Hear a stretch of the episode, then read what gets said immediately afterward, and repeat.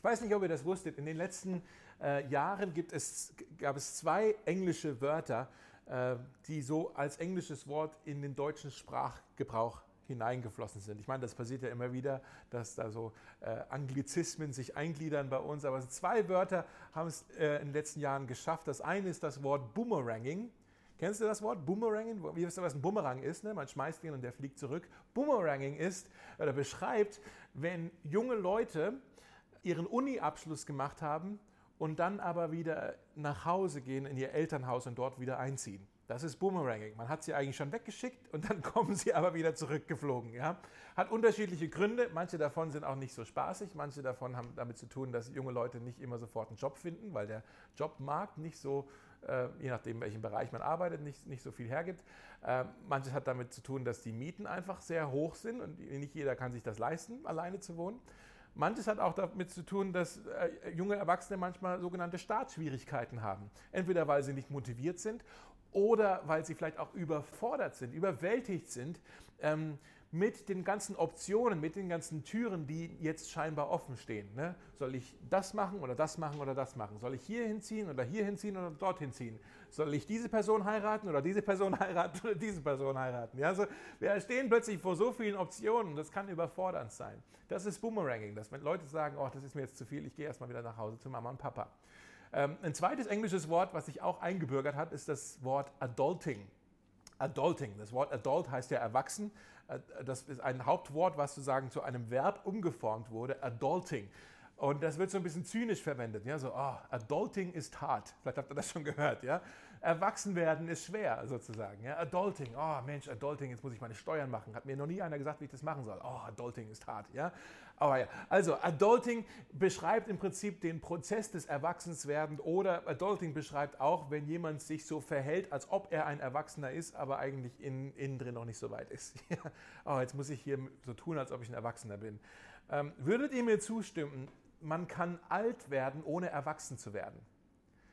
Vielleicht fällt euch jetzt sofort jemand ein, wo du sagst, oh, die oder der, die werden immer älter, aber irgendwie werden die nicht reifer.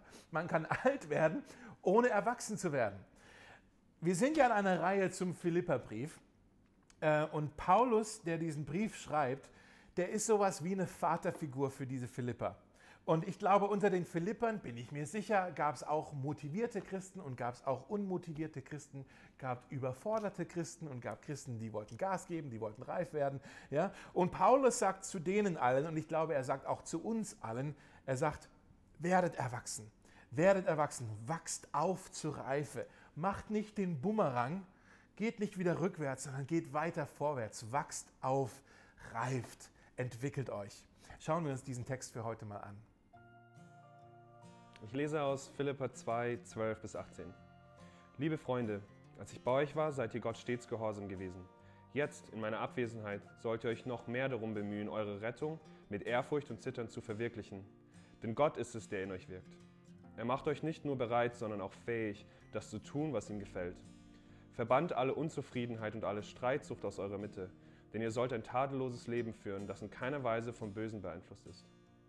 Wenn ihr als Kinder Gottes mitten in dieser verdorbenen und heillosen Welt vorbildlich lebt, werdet ihr unter euren Mitmenschen wie Sterne am Nachthimmel leuchten. Haltet am Wort des Lebens fest, denn dann kann ich an dem Tag, an dem Christus wiederkommt, voll Zuversicht entgegensehen, glücklich darüber, dass ich das Ziel meiner Arbeit nicht verfehlt habe und dass meine Mühe nicht umsonst gewesen ist. Selbst wenn ich jetzt wie eine Opfergabe ausgegossen werde, so freue ich mich doch über euren aufopferungsvollen und Gott hingegebenen Glauben und teile diese Freude mit euch allen. Und auch ihr sollt euch darüber freuen, also freut euch mit mir.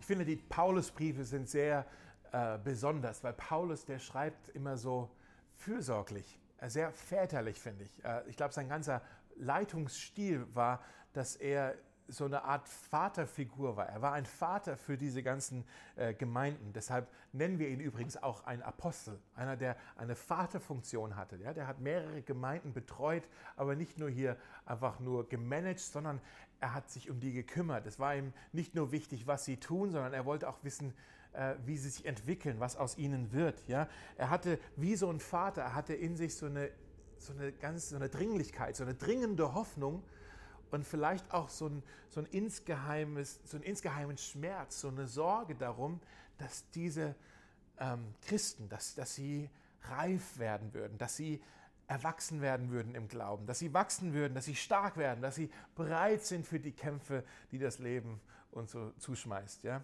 In Epheser 4, in einem anderen Paulusbrief, da gibt er uns auch eine Definition für Adulting, also für das geistliche Reifen, für das, für das Reifwerden.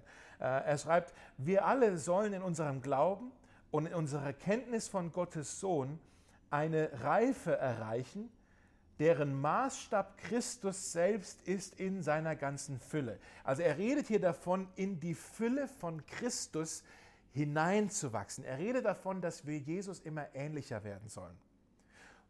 Wusstest du das, dass Gott liebt dich so, wie du bist, aber er liebt dich zu sehr, dass er möchte, dass du so bleibst, wie du bist.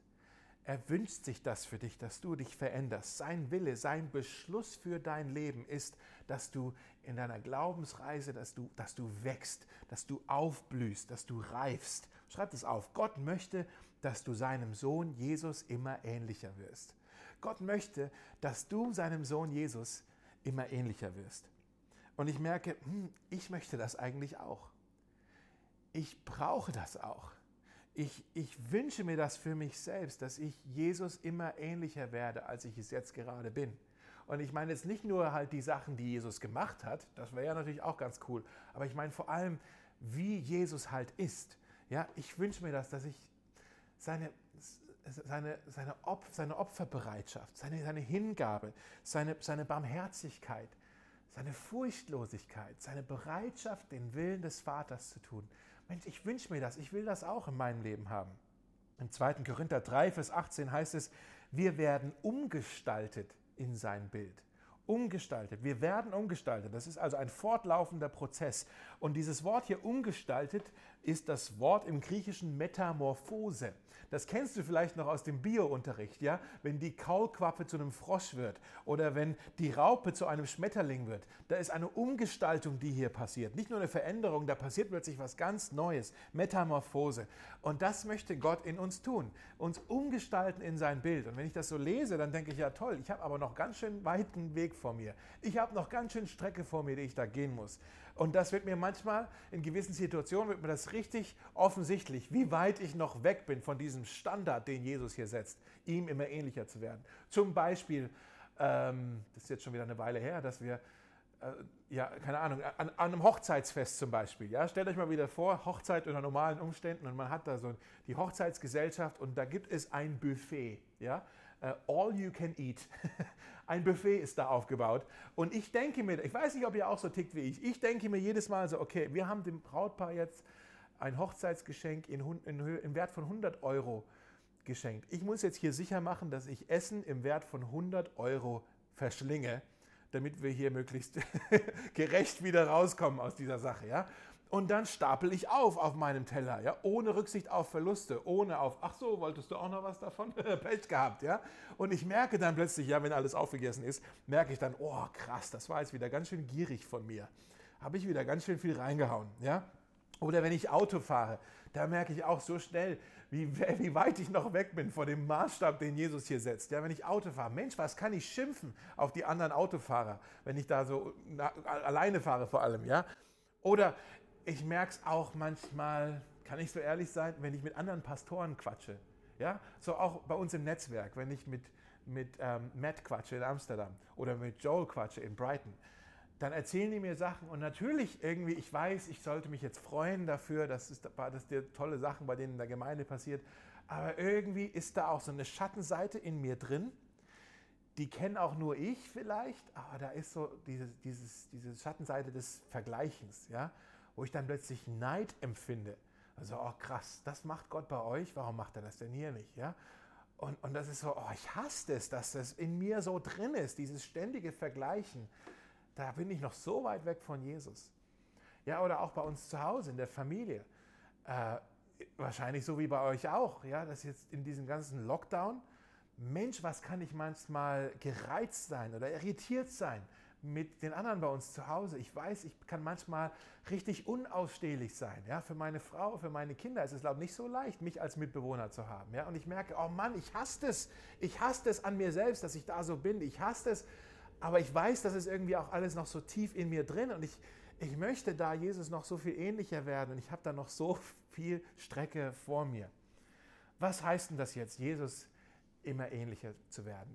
Jesus ähnlicher zu werden heißt vor allem ihm, dass wir ihm im Charakter immer ähnlicher werden, in unserem Charakter immer ähnlicher werden. Wir sprechen also heute nicht davon, dass wir unsere Persönlichkeit verändern sollen.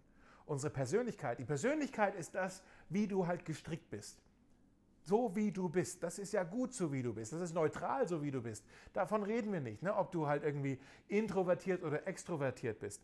Ob du spontan bist oder lieber alles vorausplanst. Ob du ein Frühaufsteher bist oder eine Nachteule bist.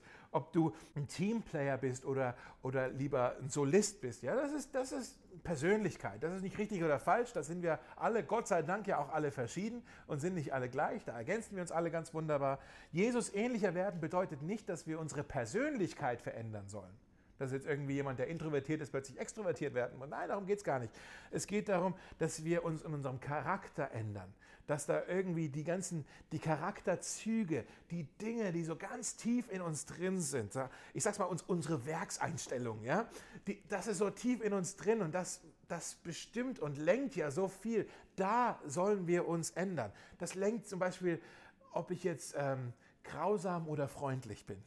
Das lenkt, ob ich ungeduldig oder geduldig bin, ob ich gierig bin oder großzügig bin, ob ich voreingenommen bin gegenüber anderen Menschen oder einladend bin gegenüber anderen Menschen. Ob ich zynisch bin oder fröhlich bin. Ja, das ist ja nicht nur irgendwie eine Tat, das kommt ja irgendwo her. Das, das hat seine Wurzeln ganz tief irgendwo in mir drin, in meinem Herzen, in meiner Seele, in, in meiner Werkseinstellung, sage ich mal. Ja, diese, diese Wesenszüge in mir drin, diese Charakterzüge, die ich habe.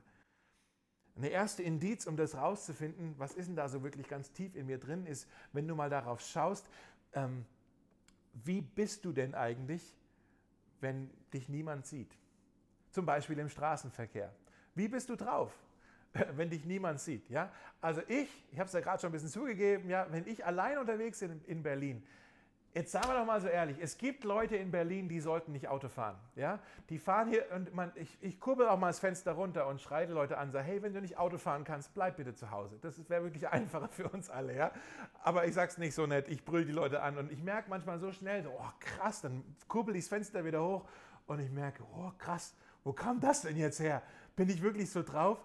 Das war jetzt ganz schön untypisch für mich. Ja? So bin ich ja eigentlich nicht in echt. Das, so bin ich nicht. Aber eigentlich hat das jetzt gezeigt, das ist nicht untypisch, das ist jetzt sehr typisch für mich. Ich bin nämlich genau so drauf. Das ist wirklich mein Typ. So bin ich eigentlich wirklich, in echt, wenn mich keiner sieht. Das ist so ein bisschen wie, wenn du vielleicht irgendjemanden siehst, der hat irgendwie die Haare noch nicht gekämmt oder gehst bei jemand vorbei früh am Morgen und äh, eine Person, die hat sich vielleicht noch nicht geschminkt oder sowas und dann sagt sie, oh, Entschuldigung, dass du mich jetzt so siehst, normalerweise sehe ich nicht so aus. Und dann sagst du, ja, hm, doch eigentlich, das ist jetzt, normalerweise siehst du ganz genau so aus, so wie jetzt. So, das ist dein Gesicht, ohne irgendwelche, bevor du die Schminke drauf malst. Ja, so siehst du eigentlich aus. So ist es, wenn wir irgendwie sagen, so, oh, das war jetzt aber sehr untypisch für mich. Normalerweise bin ich nicht so. Aber wir merken, wenn wir ehrlich sind, doch eigentlich, das ist unser, unsere Norm. So sind wir eigentlich.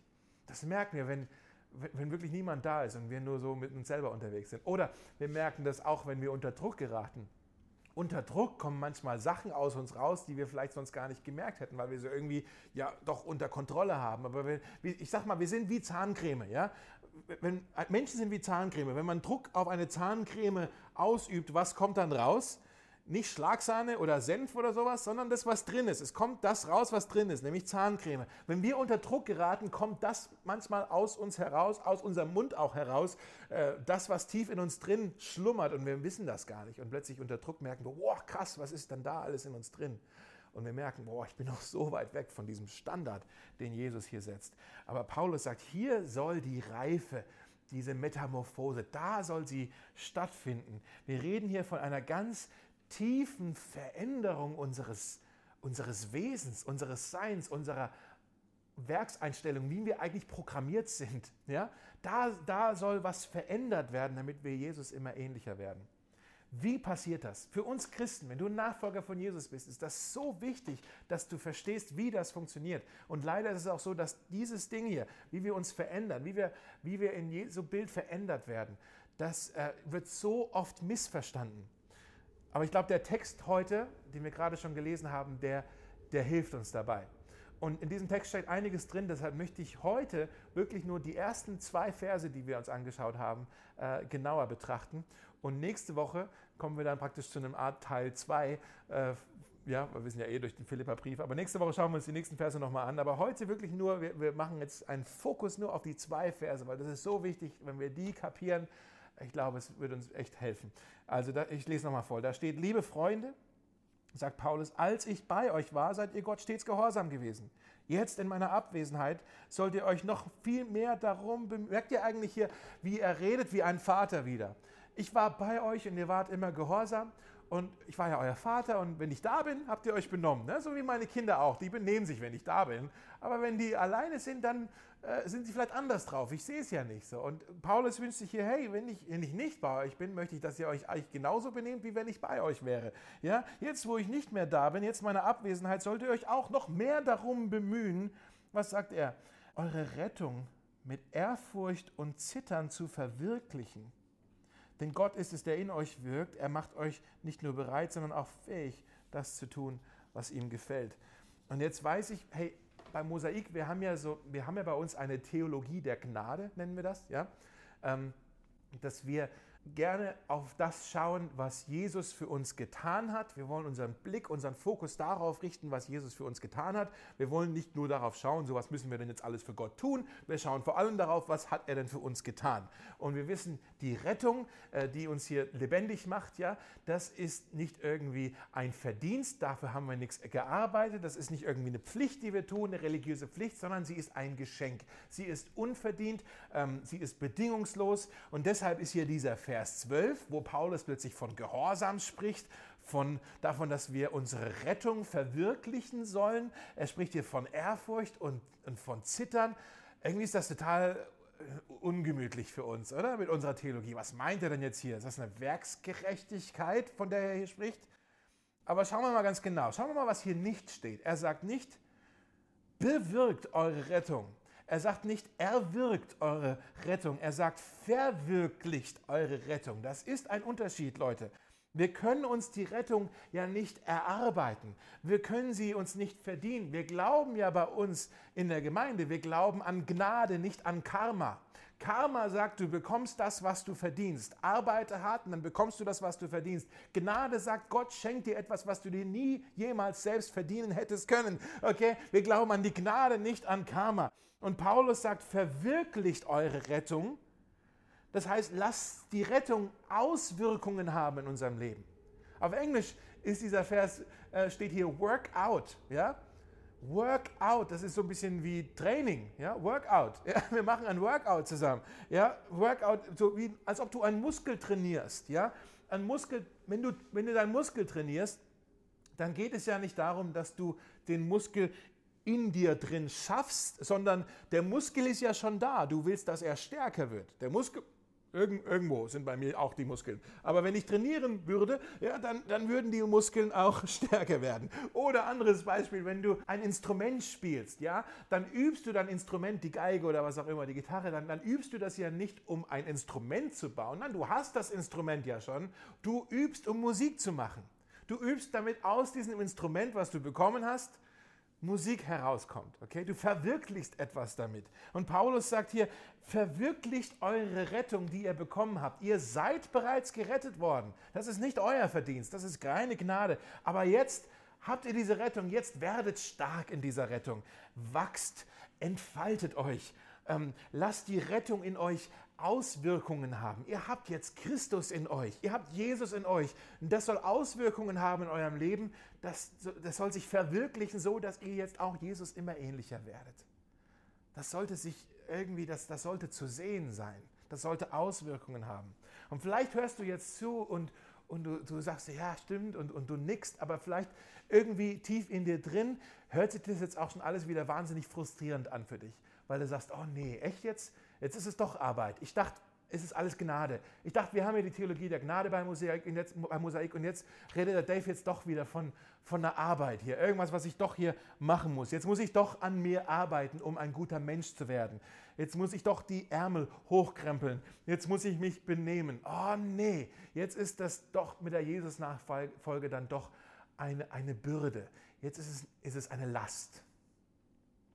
Und ich glaube, viele Christen denken vielleicht so, Nachfolge ist eine Bürde, Nachfolge ist eine Last, Nachfolge ist anstrengend, weil wir diesen Vers hier oft missverstehen können.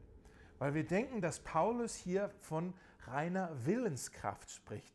Vielleicht schreibt euch das auf. Reine Willenskraft alleine reicht nicht aus. Willenskraft alleine reicht nicht aus. Das weiß ich aus persönlicher Erfahrung. Äh, vielleicht kennst du das auch dass du vielleicht in einem Gottesdienst warst und irgendwie warst du wahnsinnig angesprochen und du merkst, oh, jetzt hat Gott irgendwie was zu mir gesagt, er hat zu mir geredet. Oder in der Anbetung, ich habe hier Gottes Gegenwart gespürt, ich fühle mich gerade so geliebt, so angenommen, so geborgen, so vergeben, was auch immer. Und, und du sagst, oh toll, ich will jetzt hier Gott echt mein Leben hinlegen, ich will ihm was versprechen. Und du sagst, Herr, ich, ich werde nie wieder in Versuchung geraten. nie wieder, von jetzt an, ich werde nie wieder mit Versuchung zu kämpfen haben.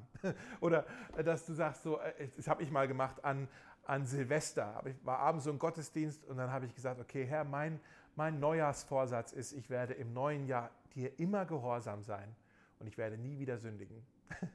Und äh, ab morgen, ab morgen, jetzt ist ja noch Silvester, aber ab morgen werde ich nicht wieder sündigen. Und dann bin ich an dem Abend oder an dem frühen Morgen, dann war ja Silvester, äh, am 1. Januar frühmorgens dann ins Bett gegangen und ich wusste, okay, wenn ich morgens aufwache, dann werde ich äh, nie wieder sündigen. Genau. Und das hat halt geklappt, bis ich aufgewacht bin. Und dann ging es wieder los, ne? weil mein Innerstes, meine Werkseinstellung, mein Herz mich dann doch wieder zu diesen Dingen angetrieben hat. Und ich merkte dann, oh, jetzt muss ich mich halt noch mehr anstrengen, jetzt muss ich noch mehr versuchen, um gut zu sein, jetzt muss ich noch mehr versuchen, um besser zu werden, ich muss mich noch mehr bemühen, aber ich merke, es klappt eigentlich nicht. Willenskraft alleine reicht nicht aus. Vielleicht kennst du das auch aus deinem Leben. Wir kennen das auch aus den Erfahrungen aus den Menschen in der Bibel. Im Prinzip die ganze Geschichte vom Volk Israel im Alten Testament sagt uns doch nichts anderes. Äh, da hat Gott dieses Volk auserwählt. Er hat zu diesem Volk gesagt, ihr, ihr seid jetzt mein besonderes Volk. Ich, äh, ihr seid jetzt mein. Und äh, dann war das Volk war dann in der Sklaverei in Ägypten und Gott hat durch Mose und viele Wunder hat er dieses Volk aus der Sklaverei befreit, hat sie gerettet und dann waren sie auf dem Weg ins verheißene Land. Und dann kamen sie am Berg Sinai vorbei und Gott hat dann durch Mose hat er dem Volk äh, das Gesetz gegeben und hat dem Volk gesagt, hey, äh, so sollt ihr jetzt leben. Hier ist mein Gesetz, so sollt ihr jetzt leben. Aber seht ihr, sie waren ja schon gerettet. Sie wurden schon gerettet, sie wurden bereits auserwählt, sie wurden bereits befreit. Gott hat ihnen also nicht gesagt, hier ist mein Gesetz, das solltet ihr einhalten, damit wir eine Beziehung haben. Nein, er sagt, hier ist mein Gesetz, das solltet ihr einhalten, weil wir schon eine Beziehung haben. Die Beziehung ist schon längst da. Aber jetzt, wo ihr zu mir gehört, hier so sollt ihr leben. Das ist so wie ein bisschen als, als Jenny und ich uns kennengelernt haben, meine Frau und ich, als wir uns kennengelernt haben, ja, da bin ich mir sicher, da gab es eine ganze Reihe von äh, interessierten Mitbewerbern, ja, die auch an Jenny interessiert waren. Aber Jenny, aus irgendeinem Grund hat sie mich auserwählt und hat gesagt, so, du bist jetzt mein Auserwählter, du bist jetzt, äh, du gehörst jetzt zu mir, ja. Und ich sage, yes, ich gehöre zu Jenny. Und sie hat dann aber auch gesagt, okay, aber wenn du jetzt zu mir gehörst, ähm, sind ein paar, paar Dinge, Dave. Äh, du solltest äh, nicht mehr diese Klamotten anziehen, sondern vielleicht diese Klamotten anziehen. Und äh, hier ist ein Parfüm. Ich möchte, dass du jetzt so riechst. Und die Haare, die kannst du vielleicht auch mal so rüberkämmen, ja? Und so weiter. Und plötzlich hat sie mir gesagt, hey, wenn du jetzt zu mir gehörst, dann möchte ich, dass du halt auch zu mir passt, so, ja? Und ich natürlich habe gesagt, hey, ich gehöre zu Jenny. Klar, ich mache doch alles für dich. Natürlich, Schatz. Auf jeden Fall. Das Problem war, das äh, Volk Israel, die waren nicht so gefügig wie ich das war mit Jenny. Die konnten das Gesetz, was Gott für sie hatte, einfach nicht einhalten. Die haben's, entweder haben sie es versucht und haben versagt, oder sie haben es halt erst gar nicht versucht und haben es ganz sein lassen. Und die Geschichte, die Story von Israel beweist eigentlich, der Mensch in sich ist unfähig, gehorsam zu sein. Willenskraft alleine reicht nicht aus. Und deshalb antwortet Gott darauf. Aber nicht verurteilen, sondern er gibt Lösungen. Der Gesetzgeber gibt jetzt auch noch Lösungen, wie das mit dem Gesetz oder diesem ganzen, diesem ganzen Lebensweg, den Gott für uns hat, wie das überhaupt hinhauen kann. Und Gottes Antwort hat letztendlich zwei Aspekte. Äh, und das sehen wir im Alten Testament schon. Äh, Im ersten Teil der Bibel wird ganz viel davon schon äh, prophezeit, vorhergesagt, was passieren wird. Und dann im Neuen Testament, als Jesus kam, wird dann ganz viel davon erfüllt. Die alten testamentlichen äh, Prophezeiungen werden im Neuen Testament äh, erfüllt. Äh, und im Alten Testament sagt Gott schon, wie er dieses ganze Problem des Ungehorsams, äh, des, des, der, dass die Willenskraft nicht ausreicht, wie er das lösen wird.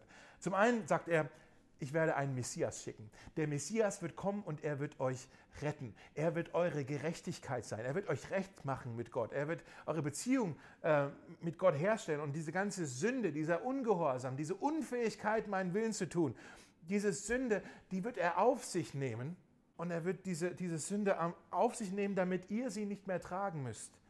Und er wird euch mit Gott versöhnen. Und das Zweite, was er machen wird, also nicht nur versöhnen, das Zweite, was er machen wird, er wird eine neue Ära einleiten. Er wird äh, ein, einen neuen Bund mit euch schließen. Ja, manche haben gesagt, das ist äh, die Ära des Geistes. Das heißt, dieser Messias, der da kommen wird, er wird den Heiligen Geist euch dann schenken. Der Heilige Geist ist der große Game Changer. Das sehen wir unter anderem in Hesekiel Kapitel 36. Da steht, ich, also wenn dieser Tag kommt und dieser Messias kommt und, und diese neue Ära dann da ist, dann sagt Gott, ich werde euch dann ein neues Herz geben und euch einen neuen Geist schenken. Ich werde das Herz aus Stein aus eurem Körper nehmen und euch ein Herz aus Fleisch geben lebendig ist. Und ich werde euch meinen Geist geben, der euch dazu bewegen wird, nach meinem Gesetz zu leben und meine Gebote zu bewahren. Gott sagt hier, ich werde euer ganzes Wesen verändern. Ihr werdet ein neues Herz bekommen. Ihr werdet einen neuen Geist bekommen. Es ist eine Metamorphose, von der er hier spricht, von einer neuen Werkseinstellung, die wir hier bekommen. Eine Herztransplantation im Prinzip. Ja? Reden wir da mal kurz drüber. Eine Herztransplantation eine Transplantation am eigenen Herzen. Kein Mensch kann eine Herztransplantation an seinem eigenen Herzen vornehmen. Selbst der beste Chirurg, der beste Her Herzchirurg der Welt kann nicht an seinem eigenen Herzen operieren. Einfach mal aufschneiden, rausnehmen, ein anderes Herz reinnehmen. Nein, wir brauchen jemand externes, jemand anderes, der dieses Werk an uns tut. Und Gott kann das nur tun. Aus eigener Kraft, aus eigener Willenskraft werden wir unser Innerstes doch nie verändern können. Wir können uns selbst kein neues Herz geben. Und Gott weiß das. Er sagt, alleine können diese Menschen nicht nach meinen Geboten leben. Alleine können sie meinen Wegen nicht folgen. Alleine können sie nicht erwachsen werden. Alleine können sie Jesus nicht ähnlicher werden. Alleine können sie nicht reifen. Willenskraft alleine reicht nicht aus. Aber Gott hat einen besseren Weg für uns. Nummer drei, er schenkt uns seinen Heiligen Geist. Gott gibt uns die Kraft seines Geistes. Gott gibt uns die Kraft seines Geistes. In Hesekiel, da steht es ja so, ich werde euch meinen Geist geben meinen Geist und der wird euch dazu bewegen, nach meinem Gesetz zu leben und meine Gebote zu bewahren. Und das ist im Prinzip genau das Gleiche, was auch Paulus sagt hier in unserer Stelle in Philippa Kapitel 2. Er sagt, seid bemüht, eure Rettung zu verwirklichen. Und dann Vers 13, denn Gott ist es, der in euch wirkt. Gott ist es, der in euch wirkt. Er macht euch nicht nur bereit, sondern auch fähig, das zu tun, was ihm gefällt. Seht ihr das hier? Vers 13 macht den Vers 12 eigentlich erst möglich. Seid bemüht, eure Rettung zu verwirklichen. Ja, boah, wie soll ich das denn machen? Ne, hier, Vers 13. Denn Gott ist es, der in euch wirkt. Vers 13 macht Vers 12 erst möglich. Wenn du Vers 13 überliest oder verpasst oder äh, ausgeschnitten hast oder was auch immer, wenn du diesen Vers 13 nicht hast und nur Vers 12 liest, dann ist es natürlich frustrierend, weil dann hast du nur, okay, seid bemüht, oh, die Rettung zu verwirklichen. Jetzt muss ich hier wieder irgendwas tun, jetzt muss ich hier irgendwas leisten, jetzt ist es wieder alles nur meine Willenskraft und die ist ja nicht genug. Aber hier, Vers 13 gibt dem ganzen Ding hier seine Kraft. Paulus sagt hier nämlich nicht, strengt euch mal ein bisschen mehr an, jetzt werdet halt mal erwachsen, jetzt äh, reift halt mal, jetzt zeigt mal ein bisschen mehr Einsatz, jetzt gebt halt mal Gas. Nee, das sagt er überhaupt nicht. Er sagt, verwirklicht das, was Gott in euch wirkt. Verwirklicht das, was Gott in euch wirkt. So werdet ihr reif werden. So werdet ihr in eurem Glauben wachsen. So werdet ihr Jesus immer ähnlicher werden, indem ihr das verwirklicht, was der Heilige Geist ja schon in euch wirkt. Ihr müsst mit dem Heiligen Geist kooperieren, mit ihm zusammenarbeiten. Macht mit ihm gemeinsame Sache. Der Heilige Geist, er ist absolut fähig und absolut entschlossen, euch Jesus immer ähnlicher zu machen. Und gemeinsam geht das auch. Ganz wunderbar. Wenn du es versuchst, alleine zu machen, ja, dann ist es immer anstrengend. Aber mit dem Heiligen Geist zusammen ist es lebensverändert. Alleine ist es immer Frust. Mit dem Heiligen Geist zusammen ist es Freude. Darum geht es ja hier in unserer Reihe um die Freude. Ich vergleiche es mal. Das ist wie der Unterschied zwischen ähm, Rudern und Segeln. Wir haben ja vor ein paar Wochen schon über Segeln gesprochen. Ja? Wie der Unterschied zwischen Rudern und Segeln. Beim Rudern äh, bist du ganz allein unterwegs. Du bist völlig auf deine eigene Kraft, deine, deine Muskelkraft, deine eigene Willenskraft angewiesen. Und äh, ja, wahrscheinlich bist du ein bisschen unterwegs, aber du wirst nicht sehr schnell sein und du wirst auch nicht sehr weit kommen.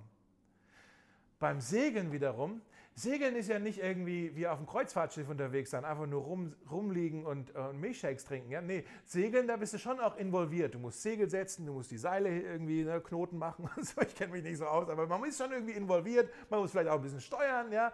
Aber letztendlich du machst ein bisschen was, aber, aber die Kraft, die das Boot nach vorne treibt, das ist nicht deine eigene Willenskraft, nicht deine eigene Stärke, sondern es ist eine externe Kraft, die da in die Segel reinpustet. Das ist der Wind, der von außen kommt. Und Jesus sagt in Johannes 3, der Heilige Geist ist wie der Wind, der in unser Leben reinpustet und Dinge in uns Bewegung, in Bewegung bringt. Ja?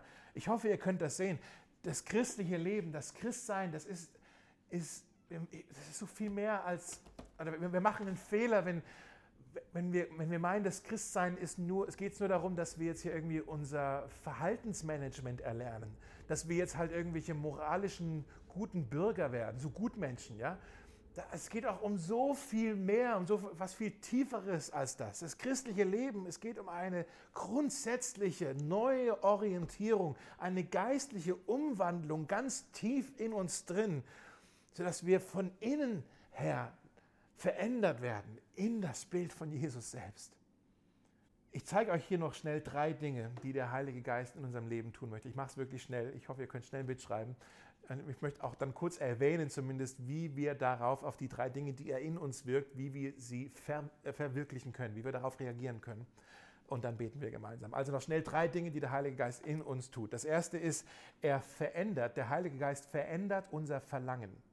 Er verändert unser Verlangen, also die, unsere, unsere Wünsche, unsere Träume, unsere Vorlieben, unsere, unsere, die, den Dingen, die wir nachrennen. Paulus sagt hier, er weckt in uns den Wunsch, das zu tun, was ihm gefällt. Hast du schon mal das gemerkt, dass die Wünsche oder die Vorlieben, die wir haben, dass die ganz schön ansteckend sind äh, von anderen Menschen? Ja? Ich habe einen Freund, der Olli, ähm, ein guter Freund von mir, der ist so ein richtiger Kaffee-Freak. Ja, vielleicht hast du auch so einen Freund in deinem Leben. Wir haben alle wahrscheinlich irgendeinen Kaffee-Freak in unserem Leben. Leute, die kaufen hier nur ganz teure Kaffeebohnen und zu Hause haben die Equipment. Das kennt man gar nicht aus normalen Cafés. Äh, der Olli, wenn man bei ihm zu Hause ist und der sagt, soll ich den Kaffee machen? Äh, dann musst du unbedingt auch ein bisschen Zeit mitbringen, weil das dauert auch mindestens eine Dreiviertelstunde, bis er alles genau abgewogen und abgemessen und das, die Wassertemperatur und alles. Also der zelebriert und feiert das richtig, diese Tasse Kaffee zu machen. Die, das Warten lohnt sich auch übrigens. Die Tasse Kaffee schmeckt wirklich 1A, die der Olli produziert. Ja, es dauert halt einfach eine ganze Weile. Ähm, und bei mir war es eigentlich so, ich habe schon immer gerne Kaffee getrunken, aber eigentlich war es mir egal wo jetzt der Kaffee herkommt oder wie er jetzt gemacht wird. Ich war da irgendwie vielleicht auch ein bisschen äh, ungebildet, Entschuldigung. Aber für mich war es halt so, hey, wenn da Koffein drin ist, ähm, ist mir jetzt egal, ob der jetzt vom Kaffee ist oder von irgendeinem Automaten aus, am Bahnhof. Hauptsache Kaffee. So war ich eigentlich unterwegs. Aber durch den Kontakt mit Olli und durch die Gemeinschaft mit Olli und das hat irgendwie abgefärbt, ja, dass ich jetzt mittlerweile auch, ich bin längst nicht so ein Freak wie er, aber mittlerweile ist es mir schon auch wichtig, wie der Kaffee gemacht wird, wo er denn herkommt und ich habe da so ein paar Dinge gelernt und ich kann es jetzt durchaus auch schätzen, einen guten Kaffee zu trinken, ja.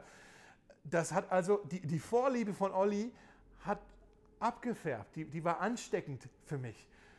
Jetzt stellt euch mal vor, das war ja nur, weil ich ein bisschen Gemeinschaft mit ihm hatte. Stellt euch mal vor, der Geist von Olli wäre irgendwie jetzt in mir drin. Was meint ihr, wie verrückt ich plötzlich wäre nach Kaffee? Ich wäre dann genauso wie Olli unterwegs.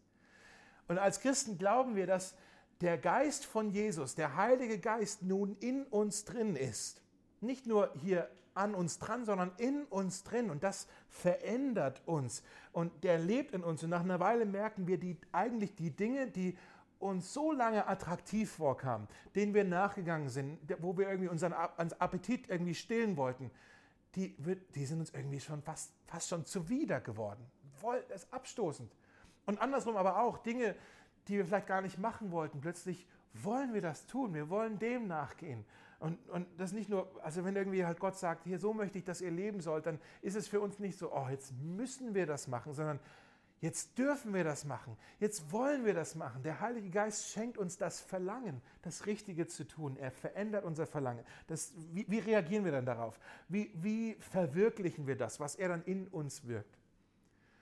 Ich glaube, eine Sache, die wir machen können, ist, wir verbringen Zeit in Gottes Gegenwart. Zum Beispiel durch Gebet. Dass wir Zeit verbringen in seiner Gegenwart. Wenn, wenn ich durch Zeit mit Olli plötzlich so eine Wertschätzung für Kaffee bekommen habe und das so abgefärbt hat, was meint ihr, wie das abfärben würde, wenn wir Zeit mit Gott verbringen? In seiner Gegenwart, im Gebet. Und wir lassen, das, wir lassen ihn in uns wirken, indem wir einfach Zeit mit ihm verbringen. Ja? Das ist das Erste. Das Zweite, was der Heilige Geist macht, ist, er erneuert unser Denken. Er erneuert unser Denken. Das heißt, er, er gibt uns eine neue Ausrichtung, die, unsere Gedanken, er gibt uns Wissen, er gibt uns Erkenntnis, er gibt uns einen Fokus. In Kolosser 1, Vers 9 und 10 heißt es, wir bitten Gott, dass er euch durch seinen Geist alle nötige Weisheit und Einsicht schenkt, um seinen Willen in vollem Umfang zu erkennen dann werdet ihr mit eurem Leben den Herrn ehren und ihn erfreuen mit allem, was ihr tut. Also wir müssen Weisheit haben, Einsicht haben, um seinen Willen in vollem Umfang zu erkennen. Der Punkt hier ist eigentlich ganz offensichtlich. Wenn wir im Glauben wachsen wollen, wenn wir Jesus immer ähnlicher werden wollen, dann müssen wir wissen, wir müssen es verstehen, wir müssen es kapieren, was das denn bedeutet, wie das denn gehen kann, wie das, wie das, wie das sein kann. An einer anderen Stelle in, in der Bibel wird der Heilige Geist als der Geist der Offenbarung ähm, erwähnt. Ja? Das heißt, der Heilige Geist offenbart uns diese Dinge, er zeigt uns diese Dinge, er lehrt uns diese Dinge. Wie, wie können wir das verwirklichen? Was können, was können wir denn da tun? Wie können wir da die Segel hissen, äh, vielleicht, dass er das tun kann? Nun, wenn das erste das war, dass wir Zeit in seiner Gegenwart verbringen, ist das zweite hier, dass wir Zeit in seinem Wort verbringen. Dass wir Zeit in seinem Wort verbringen und wirklich erwartungsvoll diese Bibel öffnen und sagen, Herr, zeig mir, was es heißt, deinen Willen zu erkennen und deinen Willen zu tun. Verbringe Zeit in seinem Wort. Und dann das dritte noch, was der Heilige Geist macht, er formt unseren Charakter. Er formt unseren Charakter, sodass wir Jesus immer ähnlicher werden. Und vielleicht kennt ihr diese Stelle in Galater, Kapitel 5. Äh, da schreibt Paulus von den sogenannten Früchten des Geistes. Das ist auch wieder so ein Bild, als ob da so ein Baum ist, an dem Früchte wachsen. Ja? Als ob wir ein Baum sind und der Heilige Geist, der, in dem wir tief verwurzelt sind, der bringt dann Frucht in uns hervor. Also wir, wir sollen wir sollen reif werden. Ja? Eine Frucht wird ja auch irgendwann reif, da ist dieses Bild vielleicht auch ein bisschen drin. Ja? Äh, und diese Früchte des Geistes, wir müssen die so kapieren, dass das oder verstehen, dass das eigentlich alles Charaktereigenschaften sind von Jesus.